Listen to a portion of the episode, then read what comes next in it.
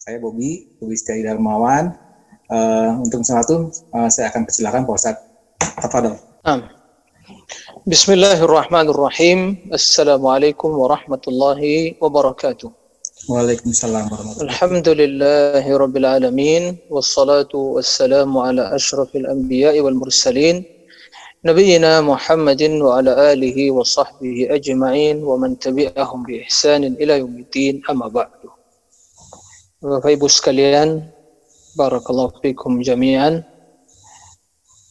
Alhamdulillah kita panjatkan puji dan syukur kehadirat Allah Tabaraka wa Ta'ala yang dengan izin Allah yang berkat pertolongan dan kemudahan dari Allah kita bisa kembali melanjutkan kajian ilmiah kita tentang adab-adab talibul ilmi. Dan tentunya berbagai nikmat dan karunia yang selalu kita dapatkan yang selalu kita nikmati bahkan kesehatan, kesempatan dan kemudahan sehingga sampai detik ini di awal tahun 1442 Hijriah ini kita masih diberi kesempatan untuk terus menuntut ilmu, untuk terus meningkatkan iman dan ketakwaan kita semua. Semoga di awal tahun 1442 Hijriah ini menjadi ya kita membuka lembaran baru yang penuh dengan keberkahan dalam hidup. Kita ambil pelajaran dari tahun yang telah berlalu untuk mengisi, menata, menghadapi masa yang akan datang tentunya dengan selalu memohon pertolongan dan kemudahan kepada Allah dan membekali diri tentunya dengan modal hidup kita yaitu ilmu agama. Alhamdulillah atas segala nikmat dan karunia Allah tabaraka wa taala. Kemudian salawat dan salam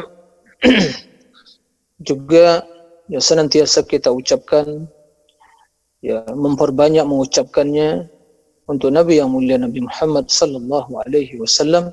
Allahumma salli ala Muhammadin wa ala ali Muhammad.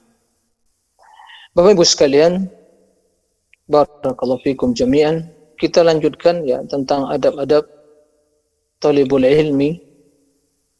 Jika pembahasan sebelumnya berkaitan dengan adab-adab yang harus ya dimiliki oleh seorang talibul ilmi yang harus ada pada dirinya. Yang demikian itu merupakan perhiasan yang paling berharga dalam hidupnya. Nah, pada uh, pasal yang kedua, halaman 6, itu pengarang menjelaskan nah, tentang ya kaifiyah, kaifiyatut talab wa talaqqi. Yaitu bagaimana ya menuntut ilmu, kaifiyahnya, caranya, metodenya bagaimana. Karena sebagaimana yang pernah uh, kita sampaikan sebelumnya, banyak orang yang memiliki semangat menuntut ilmu, dia memiliki kecerdasan dan kemampuan ya, untuk membaca, untuk mencerna dan untuk menganalisa, akan tetapi dia salah jalan. Artinya dia tidak mengetahui cara yang benar dalam menuntut ilmu. Sehingga potensinya terkuras ya waktunya habis sementara apa yang diharapkan dari ilmu tersebut ya tidak dia dapatkan secara maksimal. Kenapa demikian? Ya karena caranya tidak tepat. Nah, setiap perkara harus kita masuki dari pintunya. Nah Fatul buyuta min abwabiha ya masuklah ke dalam rumah itu dari pintunya. Oleh karena itu, para ulama kita telah menjelaskan bagaimana kaifiyah, ya, cara, metodologi belajar, metode yang benar dalam belajar itu bagaimana? Sehingga bisa ya mendapatkan ilmu yang diharapkan. Dan juga bagaimana ya para ulama kita sampai kepada tingkat ya, atau derajat keilmuan yang luar biasa yang sampai saat ini kita terus yang mengenang kebaikan mereka, ingat terhadap kemuliaan mereka dan juga pengorbanan mereka dalam menebarkan ilmu dan jasa mereka yang dituangkan dalam ya karya tulis yang sampai detik ini terus kita pelajari dan terus akan dipelajari karena yang disampaikan oleh mereka adalah ilmu yang sesuai dengan Al-Quran dan Sunnah. oleh karena itu, di sini pengarang ya pada pasal yang kedua ini menjelaskan kaifiyah at-talab wa talaqi. Talaqi itu yang mendapatkan, at-talab yang mencari, menuntut. Dan adab yang ke-16 kata Syekh ya, dalam ringkasan kitab Hilyatu Talibul Ilmi ini Kaifiyatu talab wa maratibuhu. Jadi cara menuntut ilmu dan tingkatan-tingkatannya. Jadi punya tahapan. Ya tidak bisa ilmu itu dapatkan ya sekaligus tidak bisa ilmu tersebut langsung ya eh, meloncat dari tingkatan yang pertama langsung melewati tingkat kelima atau langsung ke sepuluh nggak mungkin. Harus ada tahapan-tahapan, tangga-tangga yang harus dilewati. Nah, maka kata beliau, man lam yutkin al-usul, hurim al-usul. Ini kalau tidak salah tadi juga kita sampaikan sebelumnya. Barang siapa yang tidak menguasai prinsip-prinsip dasar ilmu, maka dia tidak akan sampai kepada ilmu itu. Hurim al-usul. Usul itu ya sampai al-usul prinsip dasar. Ini penting sekali. Makanya kenapa kita melihat para ulama kita ya, penguasaan mereka terhadap ilmu. Ya. Karena mereka menguasai prinsip-prinsip dasar ilmu tadi. Itulah yang namanya ta'silul ilmi. Itu namanya ta'silul ilmi. Jadi betul ya, mendalami ilmu, ya, menanamkan prinsip-prinsip dasar ilmu pada jiwa para talibul ilmi dengan mempelajari kaedah-kaedah ilmu tadi dengan mempelajari kita-kita yang mendasar ya yang merupakan dalam istilah ilmunya lah uh, mutun ya mutun al-ilmiyah matan-matan ilmu. Itu landasan dasar dasar-dasar keilmuan. Nah nah itu yang dipelajari setelah itu baru meningkat pada pembahasan yang lebih luas lagi Wa man ramal ilma jumlatan dhahaba anhu jumlah.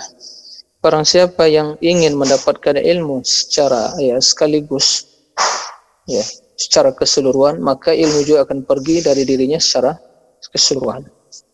Karena ilmu begitu banyak permasalahannya begitu ya bercabang-cabang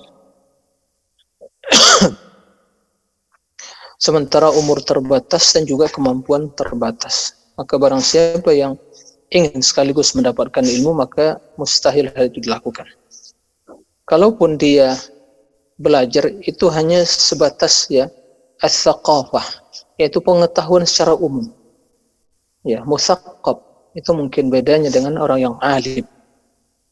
Jadi dia itu ya uh, ambil sana ambil sini gitu ya sana comor sini sedikit ini ambil sedikit di sini sedikit di sana dan seterusnya Begitu. Tapi tidak mendalam, hanya ya sebagai simbol-simbol itu saja. Nah, tapi dia tidak mendalami ya, prinsip dasar keilmuan tadi. Baik. Wa alaihi berdasarkan hal itu fala budda min at-ta'sil wa maka harus ya uh, diikuti dilakukan ta'sil wa ta'sis. Yaitu itulah yang tadi disebutkan ta'sil ilmi betul-betul ya pemantapan dasar-dasar keilmuan tadi. Buat taksis membangun landasan keilmuan yang benar. Di setiap ya disiplin ilmu yang dicari dituntut. Dengan menguasai prinsip dasarnya dan juga ringkasannya mukhtasar.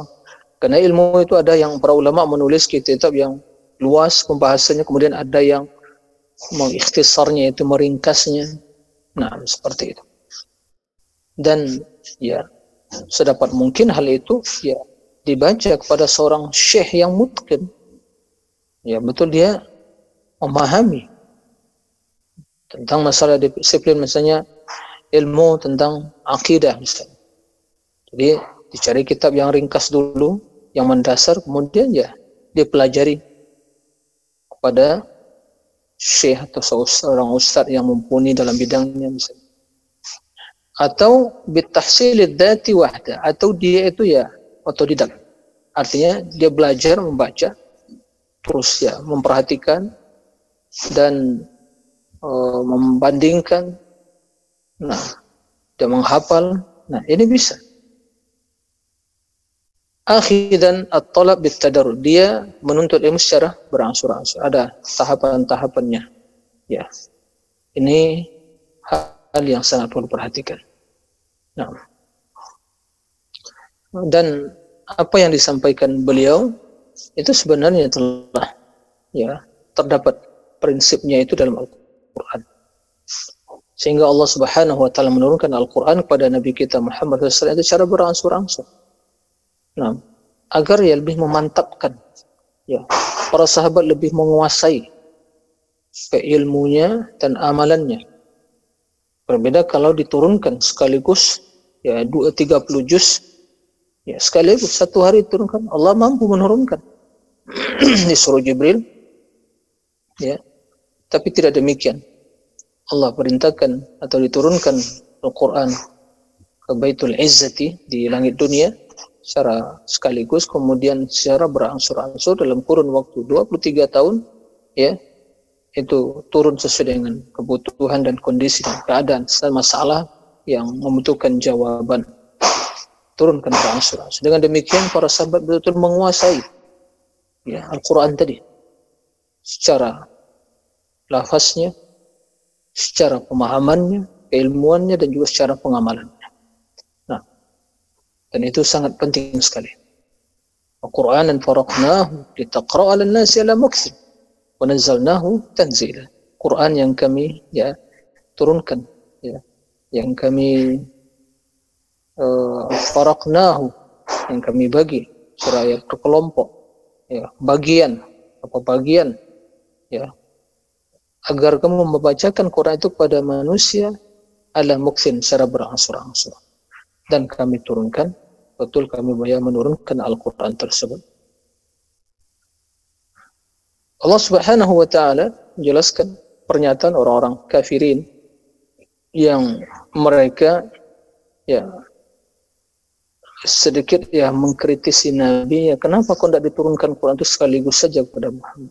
Itu tapi Allah memiliki hikmah ya kenapa diturunkan secara berangsur-angsur? Qala subhanahu وقال الذين كفروا لولا نزل عليه القرآن جملة واحدة orang-orang kafir berkata kenapa tidak diturunkan Quran itu kepada Muhammad ya sekaligus 30 juz ya dalam satu waktu kata Allah kenapa tidak dilakukan hal itu kadalik yang demikian itu linuthabbita bihi fuadak agar kami betul mengokohkan memantapkan jadi Quran itu betul-betul ya tertancap dalam hati Rasul SAW sehingga ya begitu juga para sahabat yang menghafalnya ya maka menghafalnya. Kemudian uh, makna Al-Quran tersebut betul-betul ya mengakar dalam jiwa mereka. Nah itu nusabit bihi warattalnahu tertila dan kami bacakan Quran itu secara ya beransur-ansur tertil. Nah ini dalil menjelaskan kepada kita bahwa metode yang benar dalam belajar itu adalah memiliki tahapan. Setiap tahapan apa yang dibahas. Nah, begitu. Nah, jadi ini adalah manhajul Quran, metode Al-Quran dalam belajar. Kemudian disebutkan oleh pengarang di sini uh, di hadapan seorang penuntut ilmu ada beberapa hal yang perlu diperhatikan dalam setiap disiplin ilmu yang dia pelajari. Yang pertama, hifdhu mukhtasarin fi, menghafal ringkasan atau mukhtasar kitab yang mukhtasar yang ringkas yang ini dikenal dengan istilah matan ya matan ilmu. Dalam akidah apa dalam usul fikih apa dalam fikih apa gitu ya. Jadi ada matan ilmu.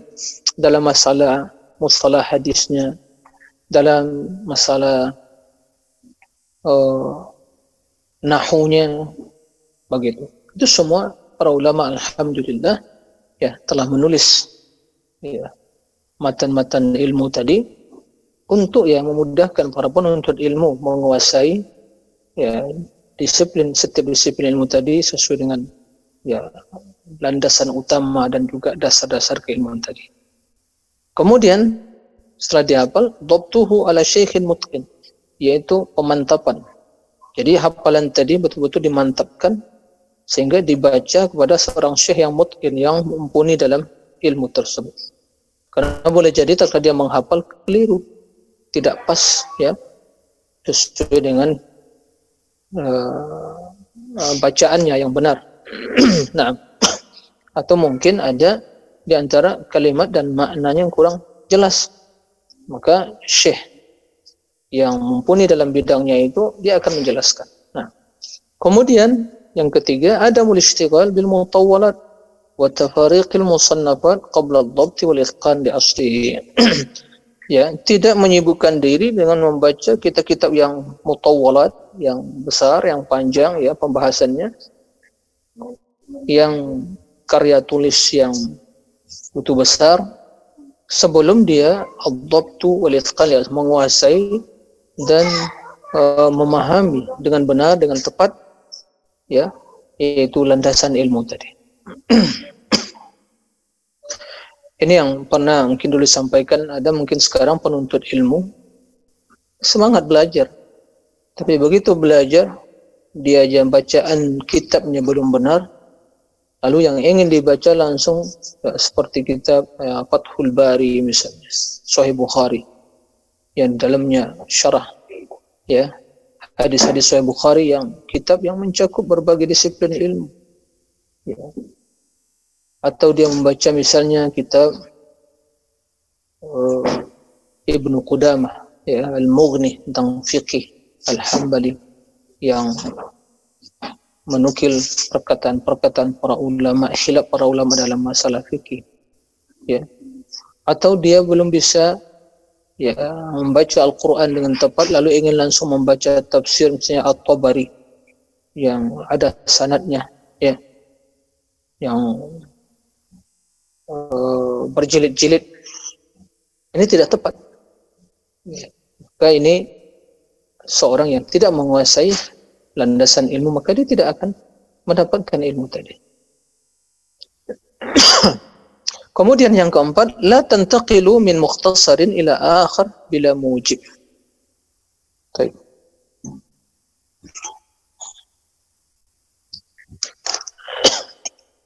Bismillah.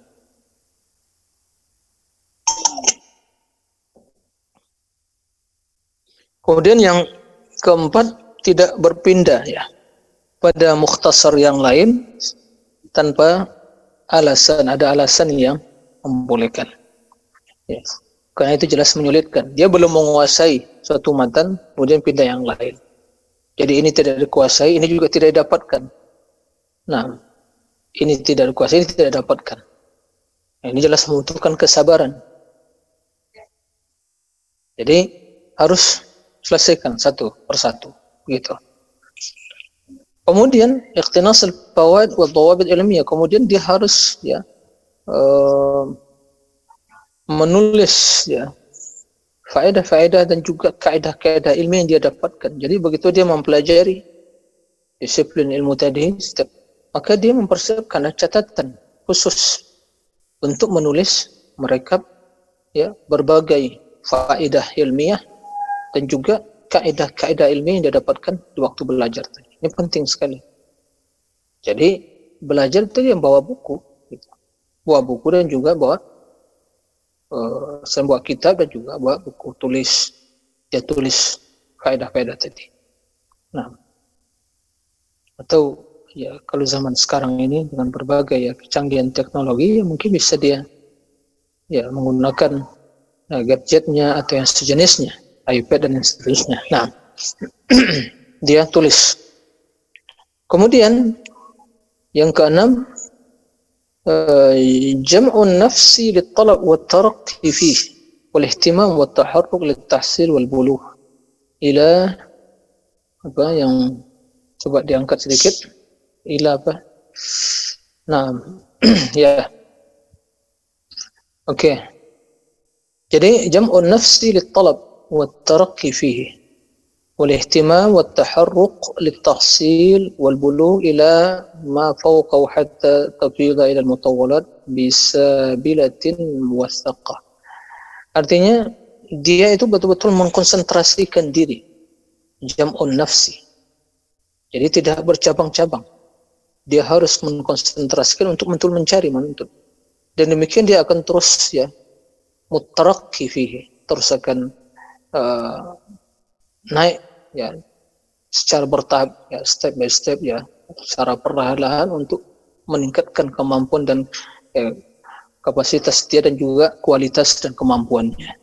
Jadi betul-betul dia konsentrasi nah, dan perhatian ya wataharruq betul-betul ya uh, bersungguh-sungguh untuk mendapatkan dan sampai pada perkara yang lebih tinggi lagi.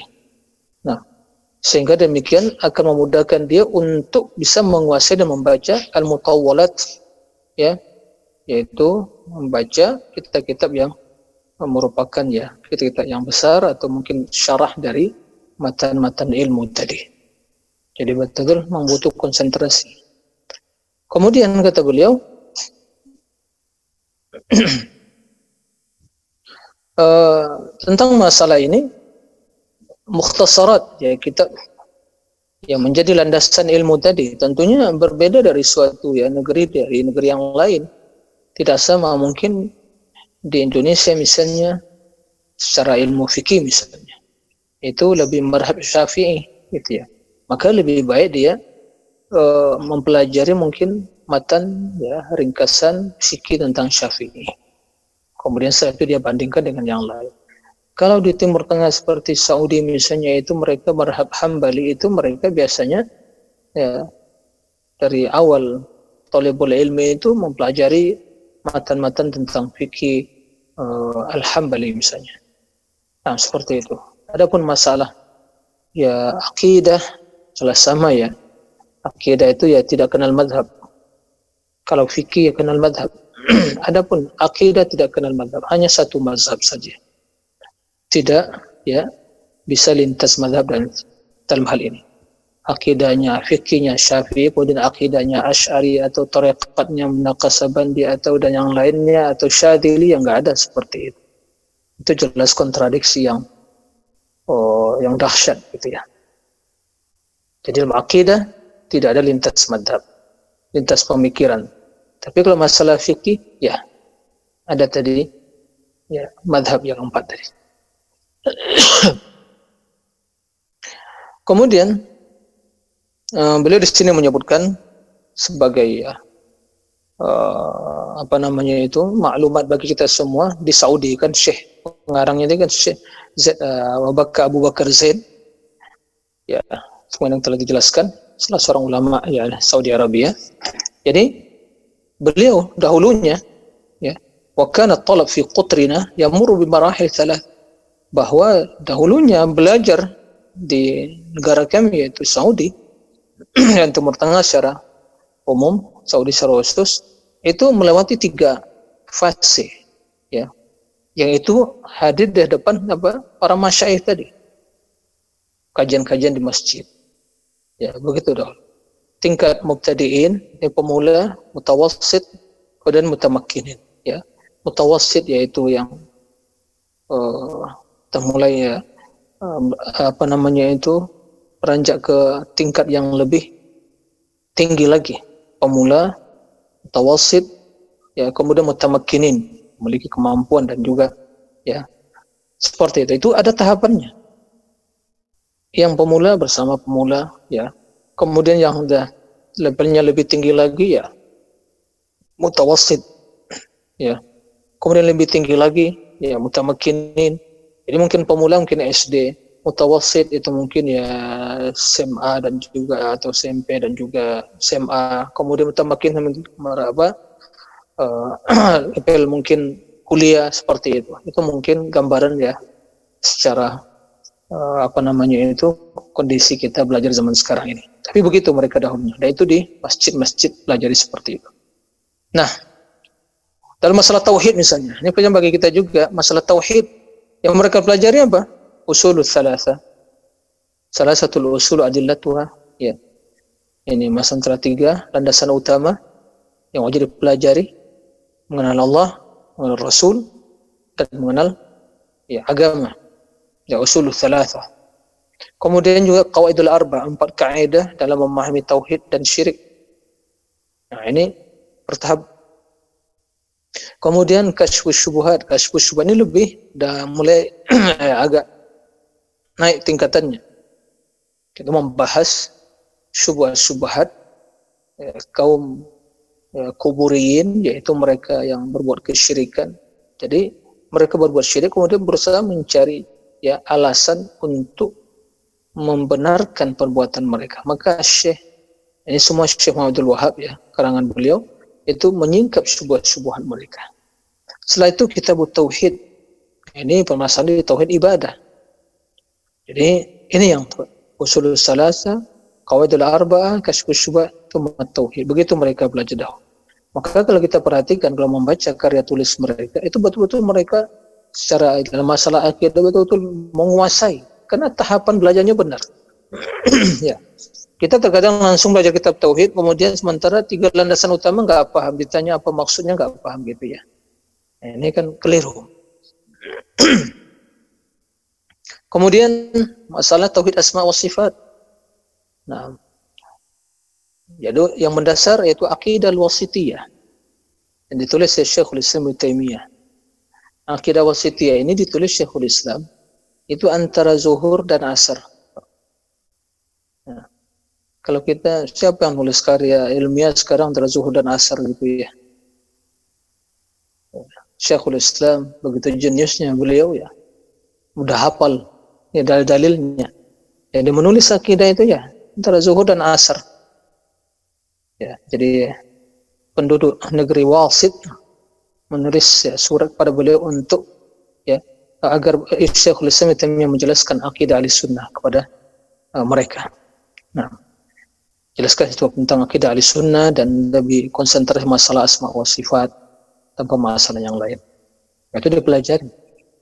Akidah yang murni, akidah itu salaf jauh dari ya uh, metode ahlul kalam. jauh dari metode ahlul kalam. Ya, yang main akal-akalan dalam beragama ya main logika semata dalam memahami uh, teologi atau masalah tauhid kemudian al-hamawiyah. Al-hamawiyah juga ya asal muasalnya uh, penduduk negara daerah atau enam daerah Hamad itu menulis risalah kepada Syekhul Islam untuk menjelaskan masalah akidah secara khusus masalah uh, sifat ketinggian Allah atau uh, ulu Allah karena ada orang yang mengingkarinya. Dinukil beliau situ kita perkataan-perkataan para ulama ya ya salafus soleh yang mereka ijma bahwa Allah berada di atas arash dan itu akidah kaum muslimin yang berdasarkan Al-Quran, hadis dan ijma. Nah, kemudian tadmuriyah. Tadmuriyah ini lebih uh, tinggi lagi levelnya. Ini masalah akidah tauhid asma wa sifat, membahas masalah kaidah-kaidah ahli sunnah dalam memahami asma wa sifat dan juga bantahan terhadap ahlul kalam ya al muattilah wal musyabbihah yang mereka mengingkari sifat dan juga menyerupakan sifat dengan uh, sifat makhluk. Nah, disebutkan uh, secara sistematis ya uh, kaidah-kaidah dan prinsip-prinsip dasar yang harus dipahami dalam memahami asma wa sifat. Taib. Kemudian setelah itu ya tahapan selanjutnya at-tahawiyah. Bismillah.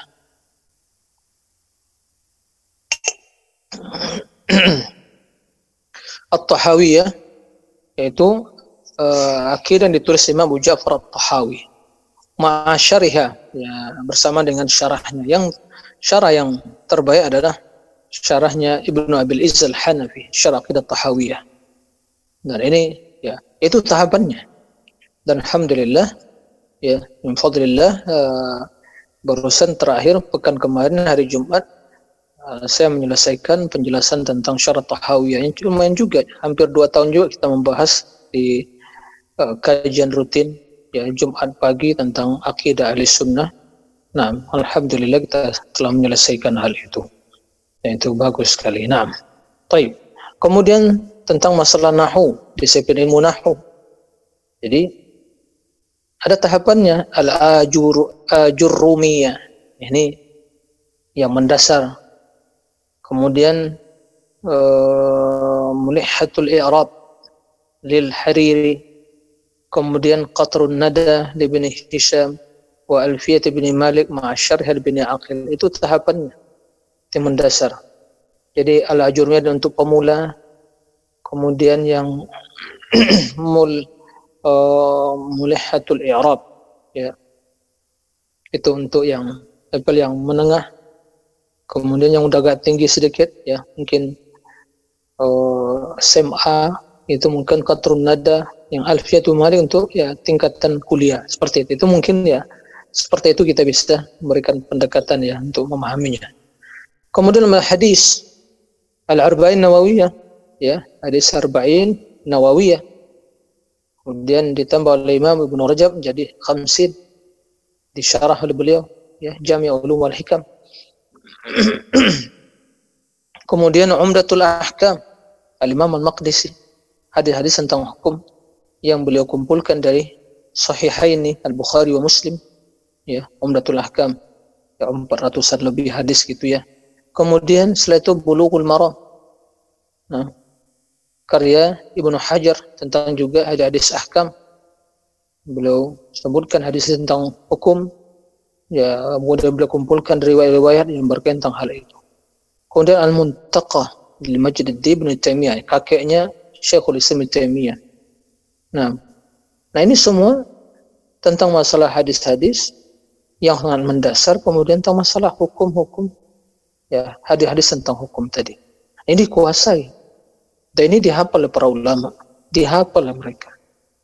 Makanya mustahil seorang jadi ulama, jadi berilmu kalau enggak dia menghafal. Enggak ada sejarah dalam ilmu Islam ulama enggak menghafal enggak ada. Maka yang paling pertama sekali saja menghafal Al-Quran gitu ya. Maka kita melihat bagaimana sebagai contoh ya Imam ya Ibnu Qayyim rahimahullah Imam Ibnu Qayyim rahimahullah beliau punya karangan Zadul Ma'ad fi hadi khairil ibad. Zadul Ma'ad yaitu bekal untuk negeri akhirat dalam menelusuri ya petunjuk hidayah Nabi SAW.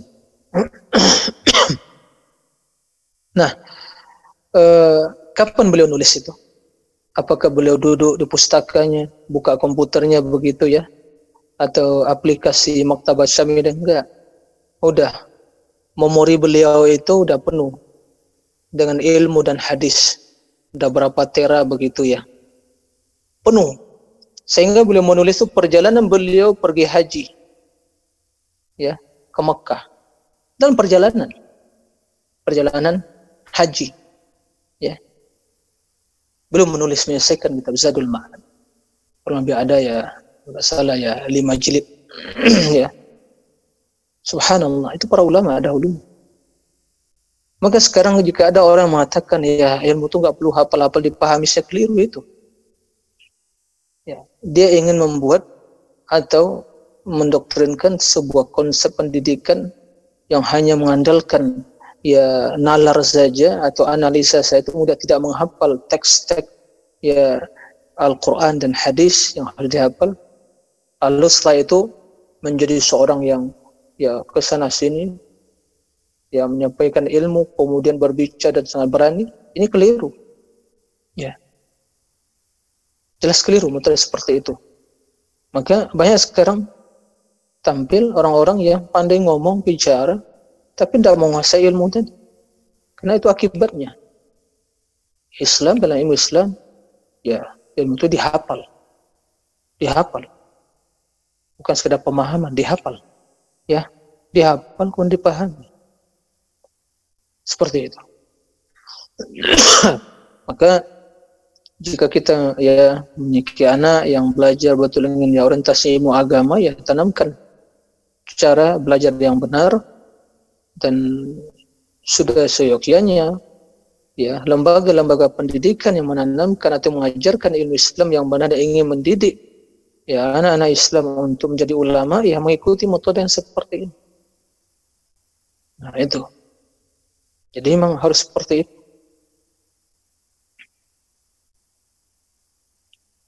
Kemudian dalam masalah mustalah hadis, ya, Nukhbatul Fikr Ibnu Hajar, ya tentang masalah pembagian hadis isi hadis, tentang masalah sana hadis-hadis tentang masalah sahih, mutawatir, ahad, gharib gitu ya, uh, maudhu dan yang lainnya, mukhtalaq dan itu semua disebutkan kaidah-kaidahnya bagaimana syarat hadis sahih, kemudian kenapa hadis dhaif dan seterusnya itu disebutkan. Kemudian Alfiyah Iraqi. Alfiyah ini sebentuk qasidah ya yang menulis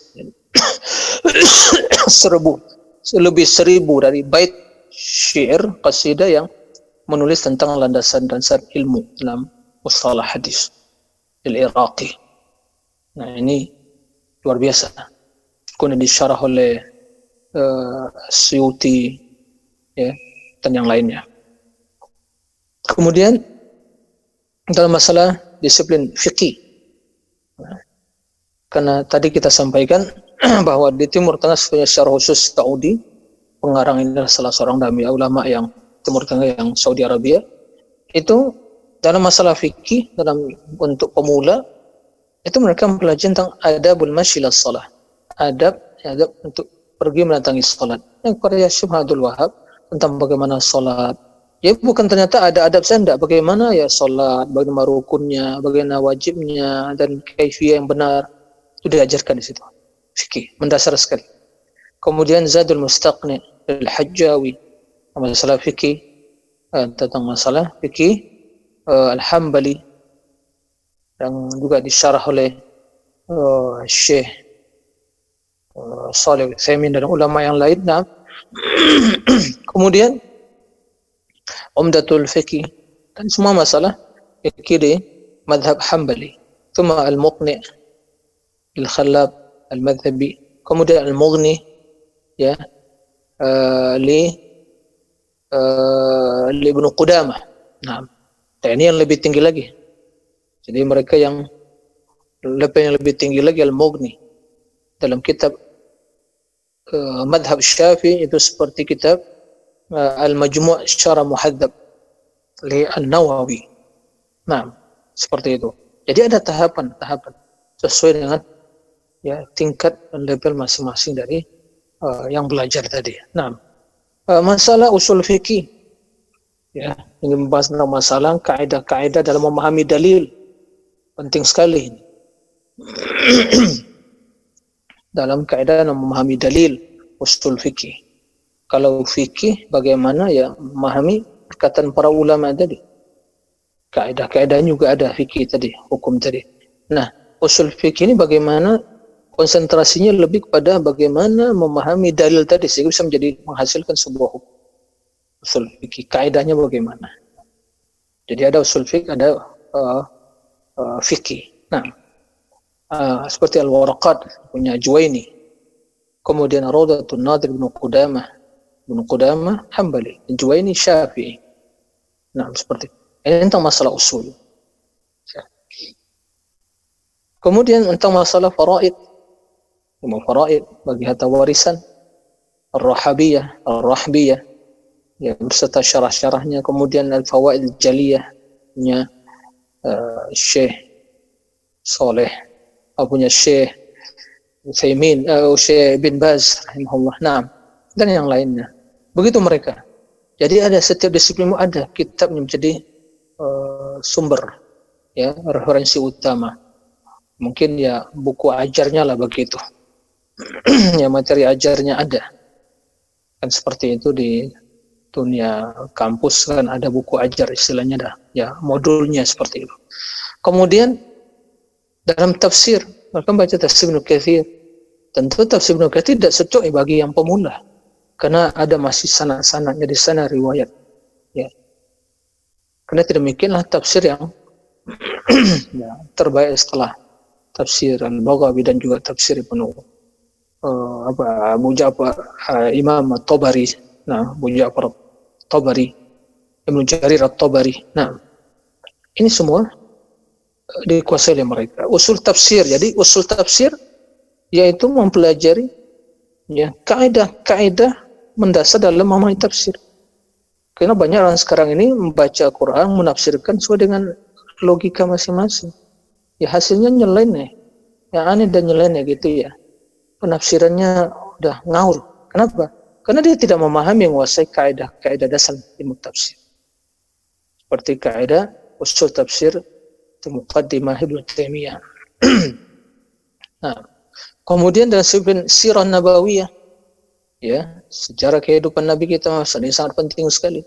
Bahkan harus ada di setiap rumah itu sirah nabawiyah. Gimana kita hidup ingin meneladani ingin mencontoh Nabi kita tidak tahu bagaimana kehidupan beliau.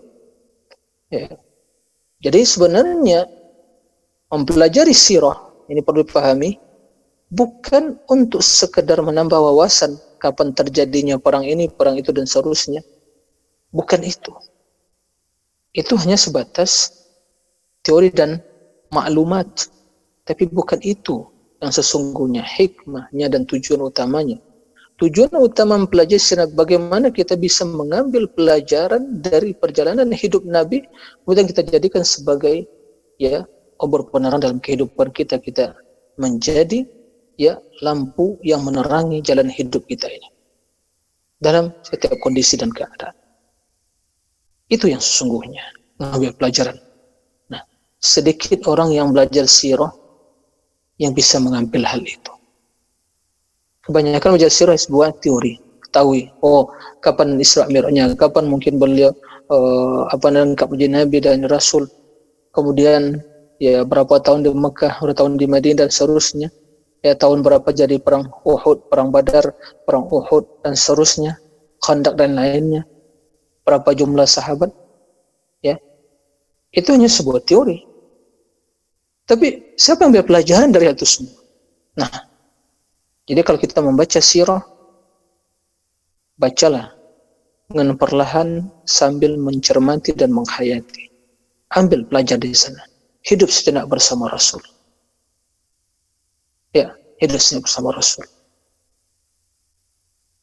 Dan sebagai contoh, ya, contoh dalam masalah sabarnya Rasul dalam menyampaikan dakwah tadi. Ya. Bagaimana dalam Al-Quran disebutkan orang-orang musyrikin ya menuduh Rasul ya gila ya penyair penyihir kemudian ya macam-macam. Tapi bagaimana Rasul menyikapinya? Ya. Nah apa pelajaran yang kita bisa petik dari itu semua? Nah, itu yang harus. Kemudian, contoh bagaimana Nabi SAW tak berdakwah. Ya. Beliau tatkala diboikot, ya, tiga tahun ya, lebih diboikot oleh orang kafir Quraisy. Kesulitan yang luar biasa sampai beliau menyebutkan ya dalam riwayat disebutkan beliau sampai Sallallahu Alaihi Wasallam. Yang mereka dan yang lainnya ya sampai mereka makan daunan. Tidak lagi bisa dimakan. Allah Akbar. Nabi. Ya. Bagaimana sabarnya beliau? Bagaimana cobaan dan ujian? Dan kalau hanya sekedar oh itu berapa tahun Nabi dibaikut orang kafir Quraisy sekian dan seterusnya selesai itu ya berarti hanya mentransfer uh, apa namanya sebuah informasi saja tapi pelajaran apa yang harus dipetik dari itu semua Wah luar biasa ini kalau ini kita pelajari luar biasa. Saya melihat banyak mempelajari sirah itu hanya sebatas masalah ya sebuah informasi, transfer informasi. Keliru itu. Bukan begitu. Maka sirah sangat penting sekali. Nah, dalam kehidupan seorang, apalagi seorang dai. Lihat bagaimana Nabi Sallallahu Alaihi Wasallam ya, ditawarkan kekuasaan, wanita, harta, enggak satu pun yang diterima Nabi. bagaimana Nabi SAW tidur dan melihat bekas ya eh, apa namanya itu bekas tikar yang tempat beliau tidur itu membekas di punggung beliau sallallahu alaihi wasallam.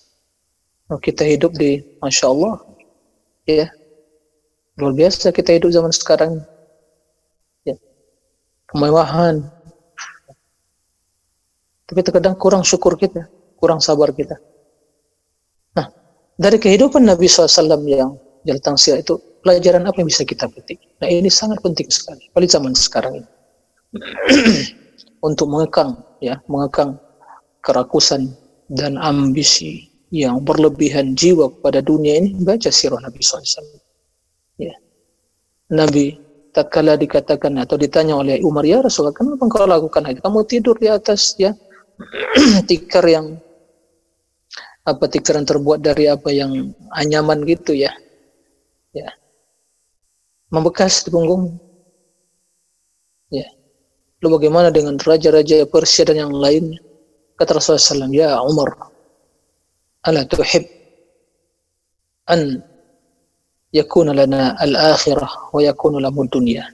Tidakkah engkau menginginkan wahai Umar ya untuk mereka dunia dan untuk kita akhirat? Jawab luar biasa. Jawaban dua kalimat tapi kalau kita cermati dan hayati semalam suntuk kita mencermati itu ya enggak selesai segala subhanallah hidup Rasulullah SAW tentang masalah akhirat. Jadi dia hidup di dunia tapi orientasi akhirat. Nah, anak itu sirah perlu dibaca. Ada ringkasan mukhtasar Syekh Muhammadul Wahab punya kitab yang mukhtasar dan juga Zadul Ma'ad tadi kita sebutkan tadi Ibnu Qayyim. Nah, kemudian ya.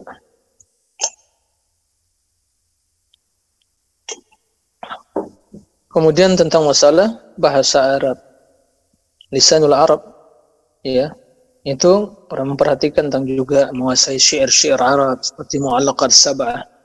Yakni ini syair-syair pilihan Arab yang sab'ah mu'allaqat yang bergantungan ya. Digantungkan yang tujuh. Artinya tujuh syair Arab yang masyhur yang terkenal yang mereka saking terkenalnya mereka gantungkan di Ka'bah ya sebagai bentuk ya pengagungan terhadap ya ungkapan syair-syair tadi itu pun banyak hanya masalah menceritakan bagaimana keindahan gunung, keindahan mungkin hewan ini dan seterusnya, yang laut, gunung dan seterusnya, bahkan tentang masalah masalah wanita dan seterusnya seperti itu.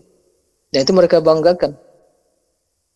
Tapi begitu turun wahyu Al-Quran di dalamnya, ya bukan dongeng, bukan apa, betul kita realita dan kenyataan apa yang ada di dunia dan di akhirat tentu ya tidak sebanding sama sekali dengan syair-syair mereka.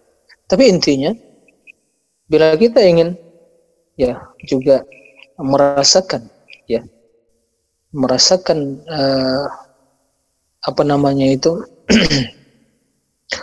nuansa Arab yang betul-betul apa ya bahasa Arab yang betul-betul enak didengar dan dipahami itu harus baca bahasa Arab tadi Akhirah bil kamus al muhid. Kamus ini ya seperti uh, kamus ya.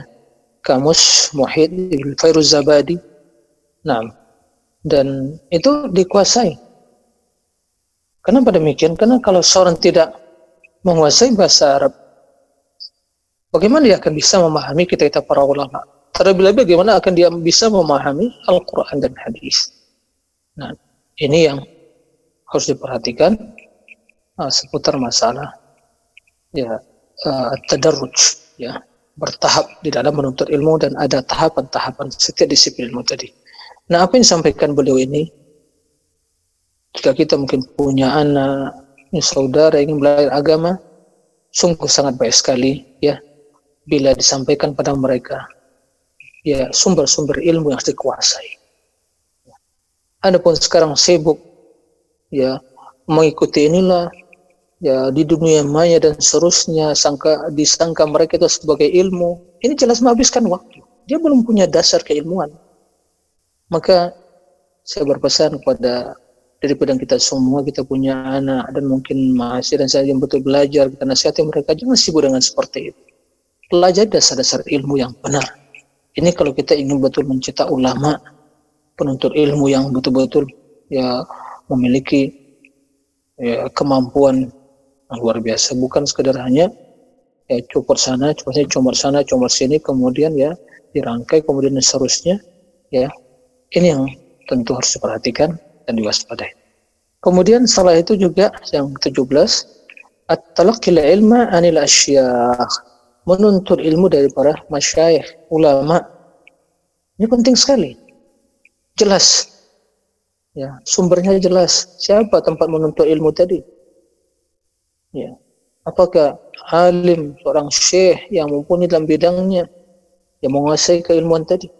Atau hanya ya seorang yang menceramah, ya, seorang orator yang ahli dalam bersilat lidah, gitu ya, kemudian berorasi yang popularitasnya popularitasnya itu lebih mendominasi ya, ilmunya. Jadi dia terkenal sebelum ilmunya. Itu. Apa yang terjadi? Dia tertipu dan sering gurur. Ya. Dia sombong. Dia tidak ada apa-apanya, tapi karena media yang mempopulerkan dia. Ini sangat berbahaya. Banyak zaman sekarang seperti itu. Ya. Tidak dikenal dia duduk dengan ulama, tidak dikenal baca ilmu, tiba-tiba muncul. Jadi muncul tiba-tiba ya seperti matahari muncul di siang bolong gitu ya muncul tiba-tiba muncul seperti itu itulah bermain yang fitnah dunia sekarang ini dunia maya sekarang media sekarang fitnah. Itu yang membuat dia. Jadi dia ya, popularitas dia lebih mendahului ilmunya. Sehingga apa yang terjadi? Itulah yang membuat dia tertipu terlena. Ya lupa terhadap ya kapasitas dia. Sehingga berani bicara sana sini penting selera follower dan juga uh, audiensnya dan juga yang yang mendengar dan jamaah. Pesanan jamaah. Begitu. Sehingga tidak berani mengucapkan sesuatu yang hak. Kenapa? Bertentangan dengan tradisi budaya jamaah tadi. Dia mencari menyampaikan masalah-masalah yang disertai dengan ketawa ketiwi sana, melawak sana sini sana, kemudian bagaimana jamaah senang. Ini berbahaya. Banyak ya, tipikal dan juga uh, fenomena yang aneh seperti ini zaman sekarang. Nah, maka di antara ada tolibul ilmi, talakil ilmi, menuntut ilmu alil alil asyah pada ya syekh-syekh yang mumpuni yang mumpuni dalam bidangnya. Al-aslu fi talab an yakuna min tariq talqin wa talaqqi anil asatid. Ya, hukum asal dalam menuntut ilmu itu yang memang dari dengan cara talqin yaitu datang ke syekh dibacakan dan dengar tak baca oh ya dah benar sudah diberikan ijazah kan begitu sertifikat oleh syekhnya. Udah, kamu berarti udah mampu. Wa talaqqi anil asatid dan juga betul belajar langsung pada guru. Ya. Nah, wal musafanati asyah ya duduk bersimpu di depan mereka wal akhdhi min afwahir rijal dan juga mengambil langsung dari mulut mereka mendengar langsung la min as-suhub wa butunil kutub bukan dari ya surat kabar atau mungkin ya uh, berbagai lembaran-lembaran atau mungkin zaman sekarang link-link ini dan seterusnya ya atau mungkin ya lembaran-lembaran kitab-kitab baca sendirian gitu ya atau tidak misalnya dia tidak menguasai ilmu Ya, seperti itu. Sekarang ini ya banyak seperti itu. Apalagi dunia maya sekarang ya sangat memudahkan. Jadi sumbernya nggak jelas, sumber ilmunya begitu. Ya. Dia ambil sana, ambil sini, udah. Dia mengira dia telah berilmu. Ya, seperti itu. Jadi banyak sekali terjadi dan juga ya, fenomena yang menyedihkan sehingga banyak menipu orang awam, orang jahil tidak tahu tentang ini. Dia tebarkan kedustaan, kebohongan, tak jelas sumbernya dari mana. Ternyata sumbernya apa? ya VB halaman VB ini ya kemudian website ini blog ini dan juga status bulan dan itu seterusnya. Nah itu. Adapun kita dia tidak kenal kita ulama. Ini sangat berbahaya. Oleh karena itu Imam Al-Auza'i Al-Auza'i seorang lama ya dan tabi'in mengatakan ya kana hadzal ilmu kariman yatalaqahu yatalaqahu ar-rijal bainahum falamma dakhala fil kutub dakhala fihi ghairu ahlihi kata beliau ilmu ini ilmu agama ini sungguh sangat mulia dahulunya. Yang langsung ya didapatkan dari para penuntutnya mereka pelajari ya dari satu sama yang lain jadi mereka mendatangi datang duduk mendengar dari mulut mereka para ulama falamma dakhala fil kutub tatkala ilmu tersebut telah ditulis di dalam kitab-kitab sehingga dakhala fi ghairu ahli maka masuk ke dalam ilmu tersebut orang yang bukan ahlinya apa maksudnya? Jangan salah kita pahami. Berarti nggak boleh ya buku itu ilmu itu dibukukan, bukan itu maksudnya. Tapi begitulah dahulunya ilmu para ulama menuntut ilmu. Mereka duduk. Bukankah kita mendengar? Ya, bukan kita mendengar apa namanya itu yang dikenal dengan rihlah fi talabil. Ya, mereka rihlah, pergi mendatangi guru. Sehingga tidak heran kalau kita mendengar dan membaca dalam biografi para ulama seperti Imam Al-Bukhari ribuan guru yang beliau datangi, yang beliau dengar dari mulut mereka. Ya, sanad-sanad hadis yaitu yang dipilih.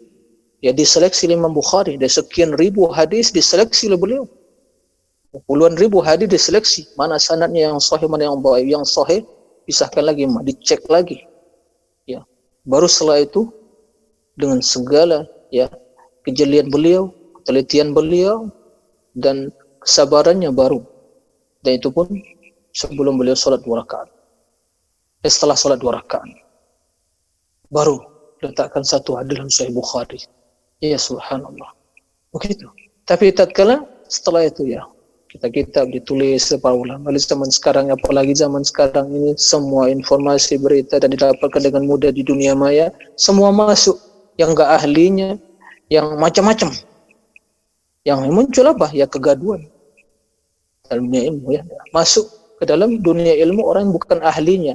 Apa yang terjadi? Ilmu tidak lagi dihormati. Ilmu tidak lagi dimuliakan. Sehingga orang yang hanya pandai bicara dikatakan berilmu, orang yang berilmu itu memahami agama dikatakan apa?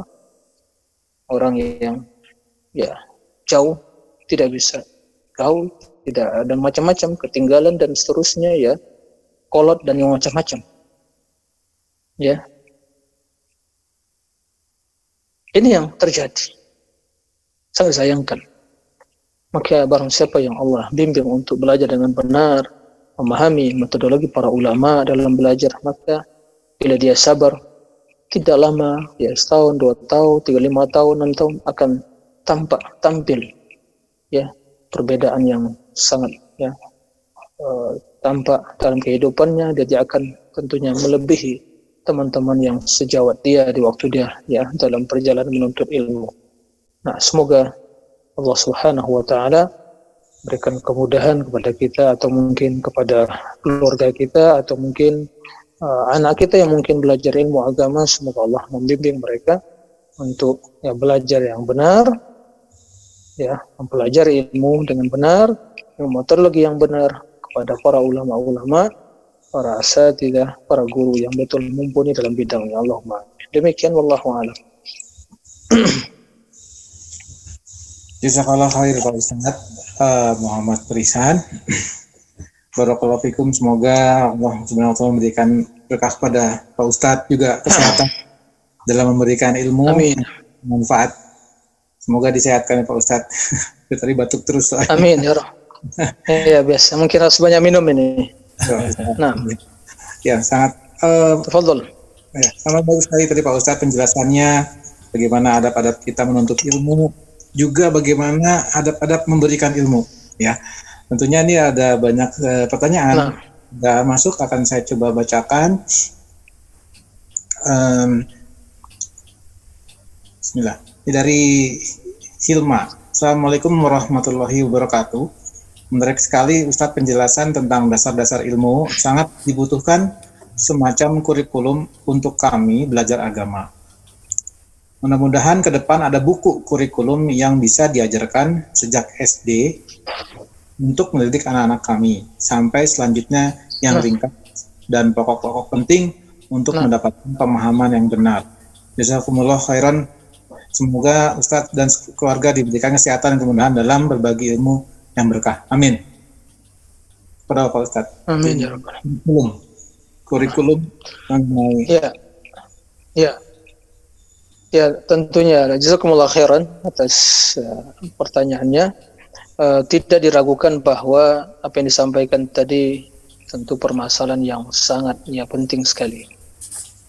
Dan itu yang kita harapkan bagi yang mengelola ya pendidikan itu dan santri misalnya itu memang sudah menjadi perhatian tidak mesti ya, tidak mesti eh, mungkin langsung kitab itu dinamakan ya dipelajari, tapi substansinya itu ya diambil, ya materinya diambil dari kitab tersebut.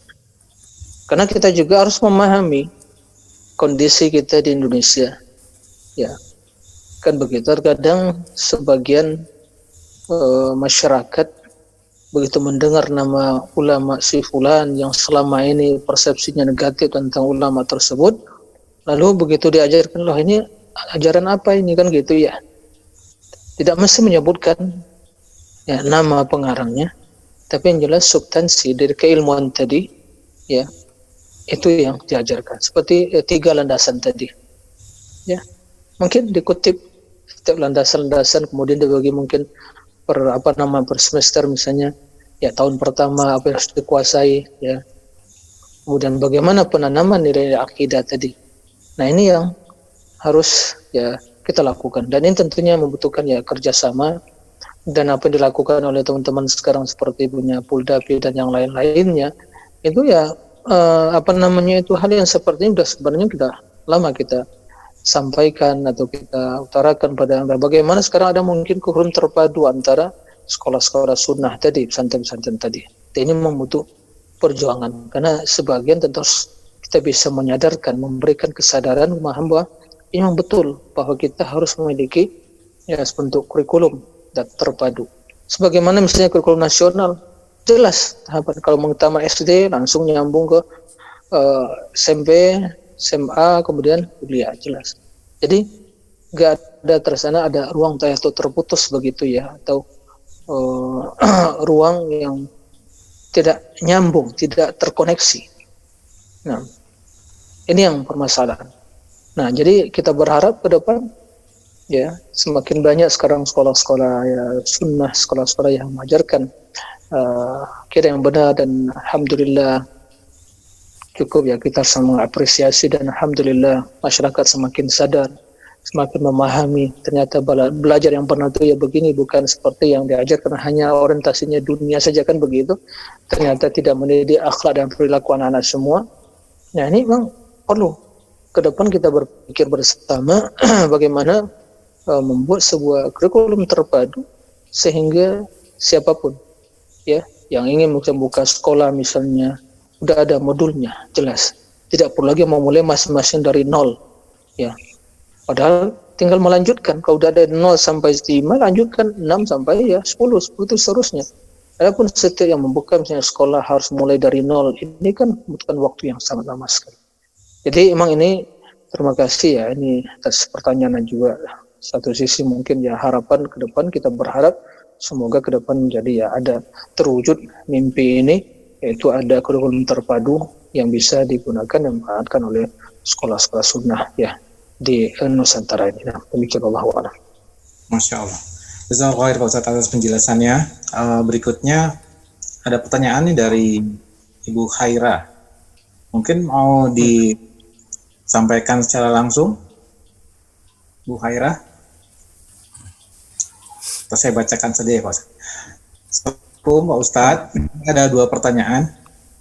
Yang pertama adalah bagaimana adab bertanya saat belajar ilmu. Apakah boleh mendebat mendebat guru?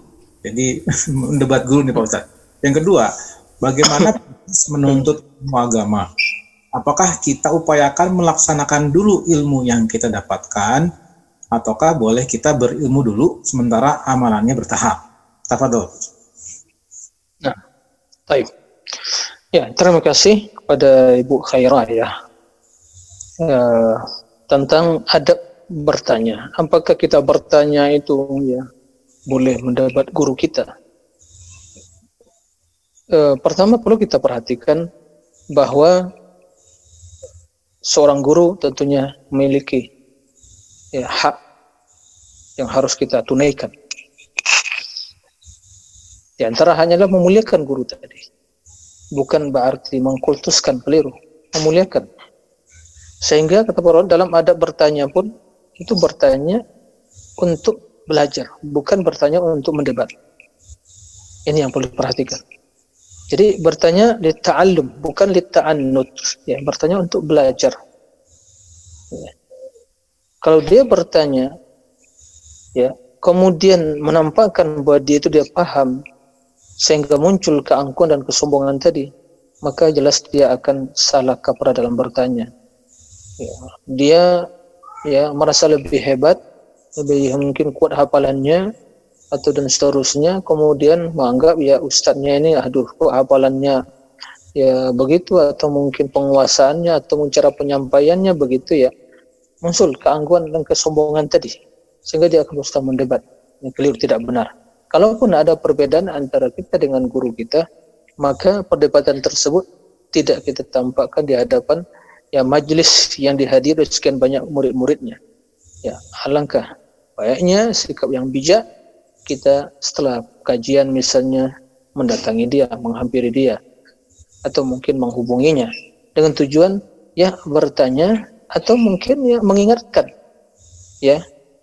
Sebagai contoh dia menyampaikan misalnya sesuatu suatu masalah tapi mungkin karena kita pernah membaca pernah mungkin mendapatkan dan mendengar hadisnya sebegini. Maka bagaimana cara bertanya? Hal yang tidak etis dan juga tidak uh, mulia tatkala kita mengatakan Syekh Ustaz kamu salah itu nggak benar itu. Ya. Itu hadisnya dhaif keliru. Itu tidak beradab namanya. Tapi kalau kita mengetahui kita berkatakan ya dan pertanyaan uh, Syekh atau Ustaz bagaimana mungkin dengan uh, pendapat seorang syekh alim yang mungkin dia uh, menghukumi hadis ini sebagai hadis sebagai hadisnya begitu dan seterusnya. Ya. Atau mungkin syekh ya kalau kita melihat dia tidak syekh kita tidak ingin ya di akan perdebatan diskusi di hadapan lahir seperti itu ya maka setelah kajian kita mendatangi syekh bagaimana ya menurutmu saya mendapatkan ya pernyataan dan pendapat ulama tentang masalah yang sampaikan begini seterusnya sehingga dari satu sisi kita tak menjaga adat sisi lain syekh juga akan ya uh, sadar oh iya dia kembali termotivasi untuk juga mengkoreksi dan mencek dan juga membaca sumber yang disebutkan. Jadi keduanya bermanfaat. Adapun yang mengkritisi langsung dan seterusnya ini jelas tidak punya adab yang bersama syekhnya atau ustadznya. Harus diperhatikan. Nah, uh, kemudian yang uh, kedua tadi pertanyaannya apa? Masalah uh, bagaimana proses menuntut ilmu agama? apakah kita upayakan melaksanakan dulu ilmu yang kita dapatkan, oh, uh. ataukah boleh kita berilmu uh. dulu ramalnya berikutnya? Taib. Uh, dalam hal ini tentu ada rinciannya. Tidak diragukan bahwa uh, tujuan belajar itu adalah untuk diamalkan. Tujuan belajar untuk diamalkan. Tapi tentunya dalam Uh, fase tolebul ilmi menuntut ilmu ya terutama yang baik pemula dan seterusnya secara bertahap ya jenjang yang dilewati tentunya bila jadi masuk menuntut ilmu di sini sesuai dari anak tinggi level pertama, kedua, ketiga, maka di sini tentunya terkonsentrasi bagaimana menguasai ilmu tadi. menghafal matan-matannya, menghafal ya dasar-dasar ilmu tadi. Nah, kendati mungkin secara pengamalan anak kita atau mungkin mahasiswa kita belum maksimal. Ya, karena ya, faktor juga psikologisnya kan gitu, psikologisnya juga kejiwaan dan lingkungan dan pergaulan seperti itu. Karena umur juga mungkin tingkat kesadaran belum ya seberapa. Tapi di sini kita konsentrasikan pada menguasai ilmu tadi, kemudian secara bertahap untuk diamalkan. Adapun bagi kita yang dan menuntut ilmu agama ini udah umur lanjut, ya tentu harapan kita bukan lagi menjadi seorang yang alim dalam artian menguasai disiplin ilmu semuanya. Karena waktu ya udah ya mungkin hafalan dah sulit, membaca pun udah sulit, kemudian pemahaman juga dah uh, mulai berkurang dan seterusnya. Apa yang dilakukan? Ya, sedikit yang kita pelajari maka amalkanlah ya jangan nunggu oh ya saya belajar dulu setahun ini ya nanti tahun depan udah amalkan ya nggak seperti itu ya jadi ini jadi ada rinciannya seperti yang saya sampaikan tadi. Nah demikian Allah Masya Allah. Bisa kau khair Pak penjelasannya uh, berikutnya dari Victorino. Assalamualaikum warahmatullahi wabarakatuh Pak Ustadz. Alhamdulillah ilmu yang disampaikan menarik. Izin bertanya mana yang lebih mulia di sisi Allah? Apakah orang yang berilmu atau orang yang ahli ibadah namun tidak berilmu? Dan bagaimana balasan bagi orang yang belajar seperti yang masih awam ini? Apa dok? Nah, ya, terima kasih atas pertanyaannya.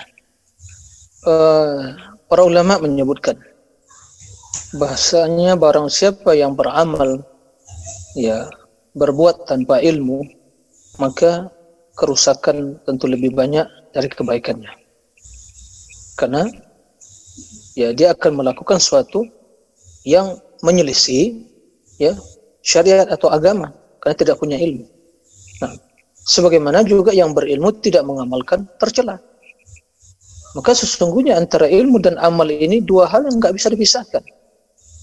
Ya, Dahulu Ali bin Abi Thalib mengatakan, "Hatafal ilmu bil amal." Fa in ajabahu wa illa irtahal. Jadi ilmu dan amal itu selalu terkoneksi. Ya. Saling berhubungan, terkoneksi.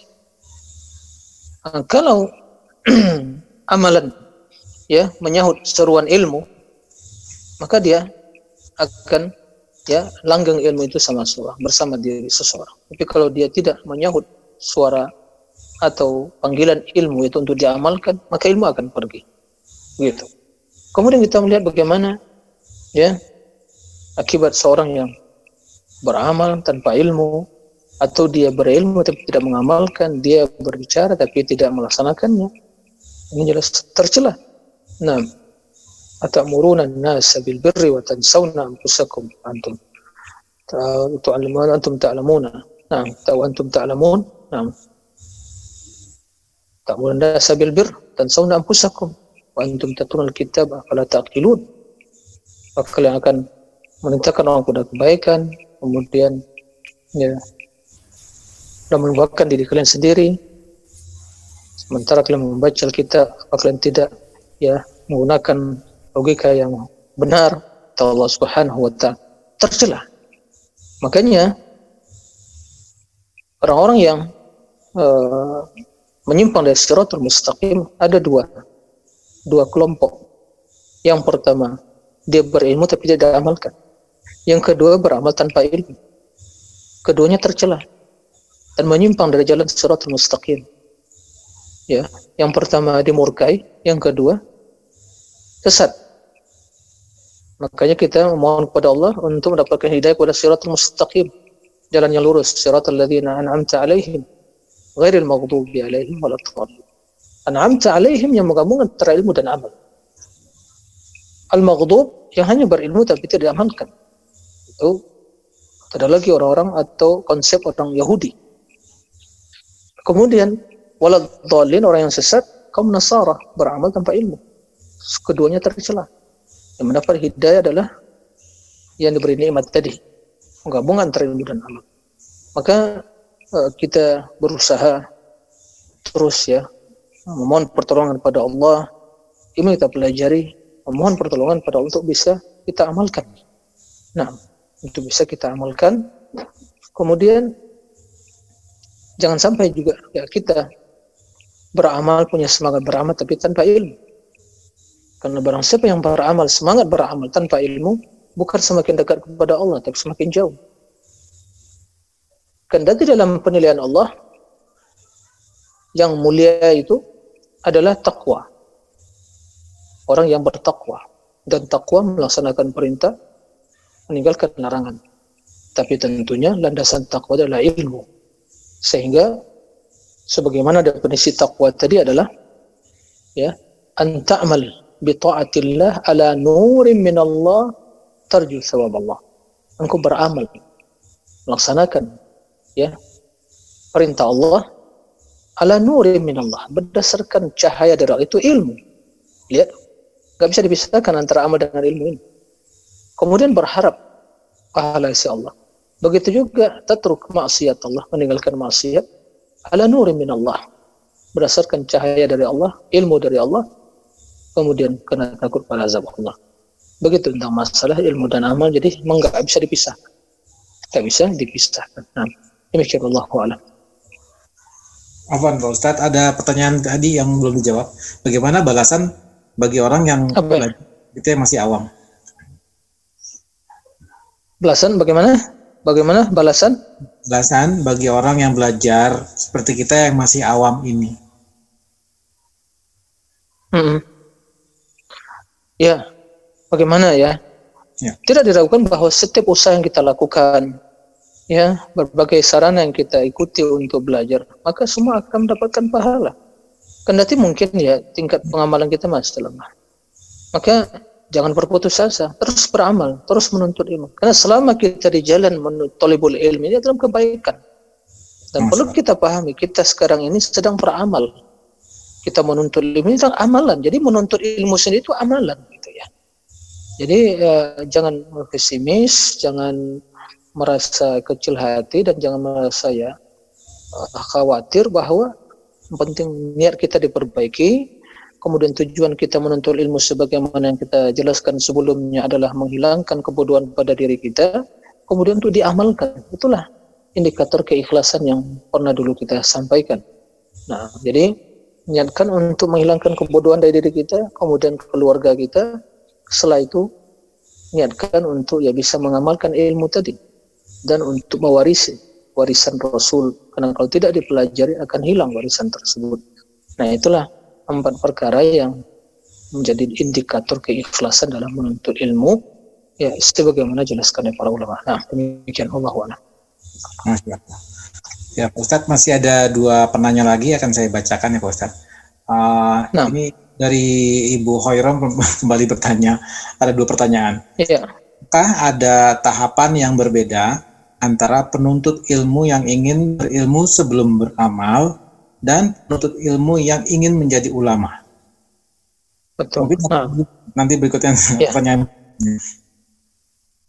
Nah, baik. Ya, betul sekali ya. Tidak diragukan pasti ada tahapan. Berbeda tentunya.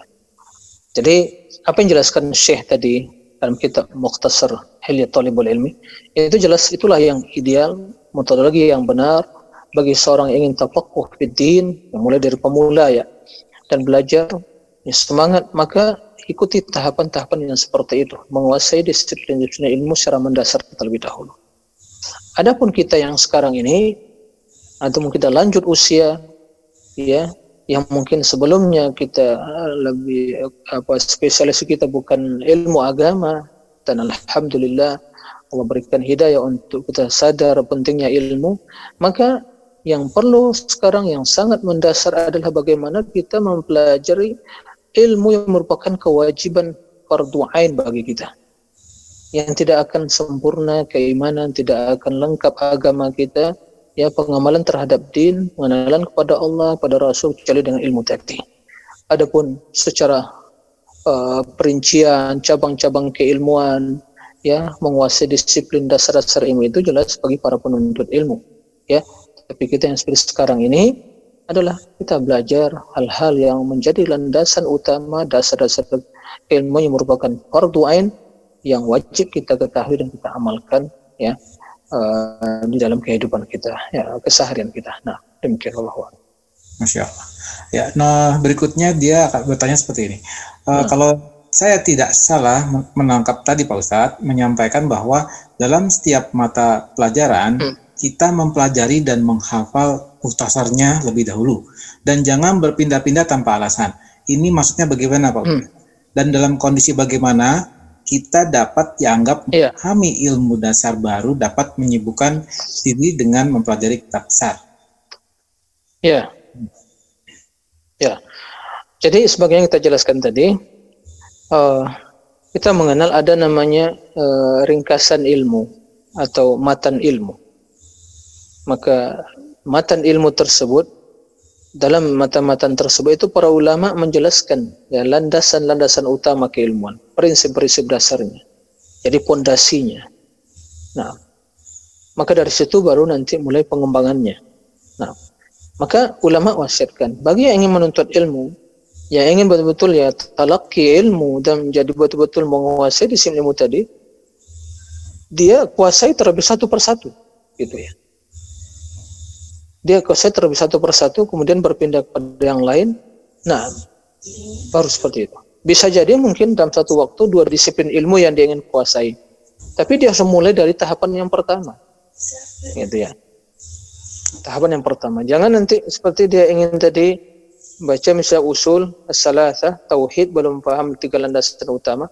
Langsung dia ingin pelajari dulu kitab tauhid misalnya. Kalau dia ingin menguasai. Ini jelas secara metodologi tidak tepat. Tidak efektif.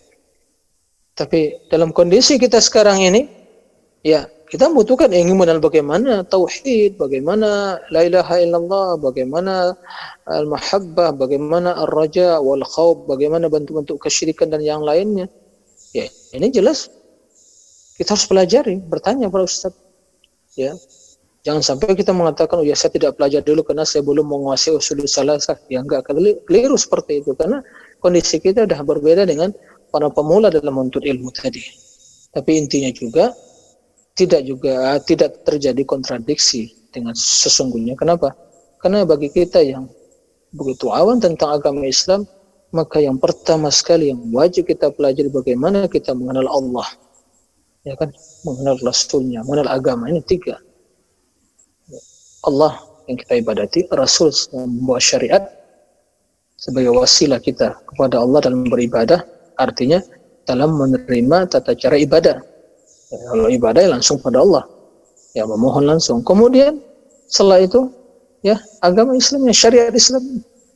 Nah, ini yang harus diperhatikan. Jadi intinya uh, tidak ada yang tidak kontradiksi dengan apa yang disampaikan dengan kondisi kita, terutama yang sudah lanjut usia dalam belajar. Tentu kita lebih mengetahui kebutuhan yang paling mendesak yang harus kita pelajari tentang masalah sholatnya yang benar bagaimana ya tentang masalah ya tauhidnya ya kemudian keseharian kita bagaimana menjadi rasul zikir yang benar bagaimana karena udah seperti itu ya karena itu yang mungkin lebih sangat banyak kita butuhkan ya adapun ingin menggali masalah ilmu nahunya ya bingung kita jadinya ya kan? Kemudian usul fikihnya bingung. Ya karena udah umur faktor umur dan juga waktu. Tidak lagi ya uh, cocok dengan kondisinya begitu. Jadi uh, tadi kita sampaikan lebih terkonsentrasi bagi para pemula terutama bagi anak-anak kita yang belajar ya, ilmu secara mendasar itu tahapannya tadi. Bagi kita sesuai dengan kondisi yang kita butuhkan karena ya uh, kita harus lebih mempersiapkan diri beribadah, beramal yang benar, beribadah, menata diri dan hati kita. Seperti itu. Demikian Allah alam. Masya Allah. Mungkin ya berhubung waktu, Pak Ustadz, ada satu pertanyaan terakhir, Pak Ustadz. Dari Deden Standar. Assalamualaikum. Tadi dijelaskan bahwa tolabul ilmi harus duduk dengan ahlinya. Tapi kita ketahui bahwa Syekh Albani belajar tanpa Syekh dan tanpa ahlinya. Tapi beliau sekarang hmm. uh, sebagai ahli hadis. Mohon penjelasannya, apa dong? Ya, ya. Jadi sesungguhnya apa yang disampaikan itu ya uh, tidak seperti itu. Syekh Albani itu punya guru. Ya, guru pertamanya ya uh, orang tua beliau. Kendati awalnya dari orang tua itu bermadhab Hanafi. Itu guru. Kemudian guru-gurunya yang lain banyak gitu ya. Sebagaimana jelaskan oleh murid senior beliau, Syekh uh, Hasan Ali Al-Halabi dalam ya menjelaskan siapa siapa guru-guru beliau. Jadi tidak seperti yang diasumsikan atau mungkin yang disampaikan atau yang ditebarkan oleh sebagian Albani tidak punya guru kok ya hanya atau tidak saja dan seterusnya itu ya jelas uh, tidak benar. Di sisi lain ya sebenarnya bila ya seorang diberi oleh Allah cerdasan dan kemampuan kemudian dia e, mengetahui bagaimana metodologi yang benar, bagaimana dia pelajari di guru-gurunya, maka dia harus mengembangkan dirinya sendiri. Ya, Syekh Albani begitu ya mumpuni dan juga muasir di bidang ilmu hadis, selain dia itu punya guru, ya bagaimana beliau menghabiskan waktunya bertahun-tahun betul duduk di pustaka, ya pustaka Zahiriyah yang di di apa Dimash gitu ya kan, seperti itu. Jadi menghabis waktu bahkan beliau membuat indeks khusus ya kitab-kitab yang ada pustakaan tersebut. Nah, jadi menghabis waktu beliau puluhan tahun, 60 tahun. Ya habis waktu beliau puluhan tahun untuk me, dan mengkaji menulis tentang hadis Nabi SAW. Ya setiap hari seperti itu. Maka tidak dibayangkan ya kemampuan beliau dan menguasai. Dan itu diakui oleh para ulama. Ulama, jadi begini, kalau kita ingin mengetahui kapasitas dan juga kualitas dan kapabilitas dan juga seorang uh, kredibilitas juga ilmu seseorang, itu jangan kita membaca perkataan orang yang tidak kenal padanya. Ya, yang banyak informasi yang berseliweran di di apa namanya itu di dunia maya gitu ya, yang tujuan ingin menghujat beliau. Saya katakan bukan karena fanatik pada Albani tidak, tapi seperti itulah kenyataan. Orang yang tahu kemuliaan itu orang yang mengenal kemuliaan tadi. Orang yang tidak kenal ya tidak akan mengetahui. Nah, maka tidak kita dapatkan dari para ulama-ulama ya, ahli sunnah, ulama-ulama besar ahli sunnah yang alhamdulillah sebagian mereka karena kita duduk di majelisnya dan juga mendengar dan melihat mereka itu semua memuji bagaimana ya kondisi Albani betul menguasai bidang hadisnya dan akidahnya yang benar. Adapun orang yang tidak kenal pada beliau, tidak bermajlis, tidak duduk di majlisnya, tidak membaca kitabnya, dia tidak akan kenal. Maka kata para ulama, ya kata orang Arab mengatakan, ya ini kenyataan seperti itu. Al-mar'u aduun lima jahil. Seorang itu akan ya membenci sesuatu yang tidak dia ketahui. Nah itu, jadi uh, ini saya sampaikan ya karena begitulah kondisi sesungguhnya. Ya. Maka kalau kita ingin tahu siapa Sungsi Albani ya yang paling kenal tentu muridnya dan kita alhamdulillah sering bermajelis dengan Syekh Ali Hasan Al Halabi yang sudah datang ke Indonesia ya ada belasan tahun datang ya dalam daurah daurah ilmiah yang kita ikuti bersama para asatiz yang lain.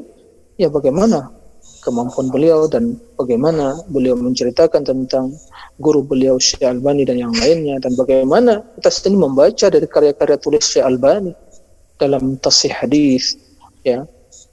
Silsilah hadis sahihah silsilah hadis dhaifah dan kita irwaul ghalil dan banyak sekali tentang bagaimana beliau mengkaji lagi tentang Sunan al-Arba'ah sahih Sunan Abi Dawud Sahih Dhaif Adabul Mufrad dan kitab-kitab yang lain yang ditulis oleh beliau sungguh luar biasa ya perjuangan dan jod beliau makanya beliau termasuk salah satu ulama yang mendapatkan penghargaan ya King Malik Faisal kan gitu tentang khidmat insaniyah tentang masalah ilmuwan dan riset di bidang hadis jadi uh, ulama internasional mengakui gitu ya Adapun kita mungkin di Indonesia tidak mengakui ya salah kita nggak tahu pada Syekh Albani kan gitu ya. Jadi bukan salah Syekh Albani, kita memang nggak tahu ahli ilmu. Jadi tatkala seorang ya mengkritisi atau mungkin ya ya maklum saja karena dia tidak kenal gitu ya. Jadi almaru kata orang Arab aduun lima jahil. Seorang itu musuh apa yang tidak dia kenal. Itu sudah benar itu. Kata hikmah orang Arab betul. Nah, begitu. Jadi tatkala kita tidak kenal sesuatu, kita pasti tidak akan mencintainya. Pasti akan membenci. Sebagaimana orang Arab ya tak kalau mereka tidak kenal tentang hakikat dakwah Nabi ya mereka membenci. Tapi begitu mereka kenal tentang hakikat dakwah Nabi menjadi orang yang paling dicintai. Tentu tidak terlepas juga dari hidayah yang Allah berikan kepada mereka. Mungkin itu yang uh, bisa saya jawab tentang pertanyaan tadi. Mohon maaf atas segala kekurangan dan kekhilapan. Semoga Allah Tabaraka wa Ta'ala uh, memberkahi kita semua, merahmati kita dan memberikan keistiqomahan dan membimbing kita semua di awal tahun 1440 Hijriah untuk ya uh, senantiasa muhasabah diri dan istiqamah di atas agama Allah tabaraka wa taala. Demikian wallahu alam wa sallallahu wasallam bina Muhammadin wa alihi wa sahbihi wasallim. Alhamdulillahirabbil alamin. Wassalamualaikum warahmatullahi wabarakatuh. Waalaikumsalam. ارجعي إلى ربك راضية مرضية فادخلي في عبادي. وادخلي جنتي.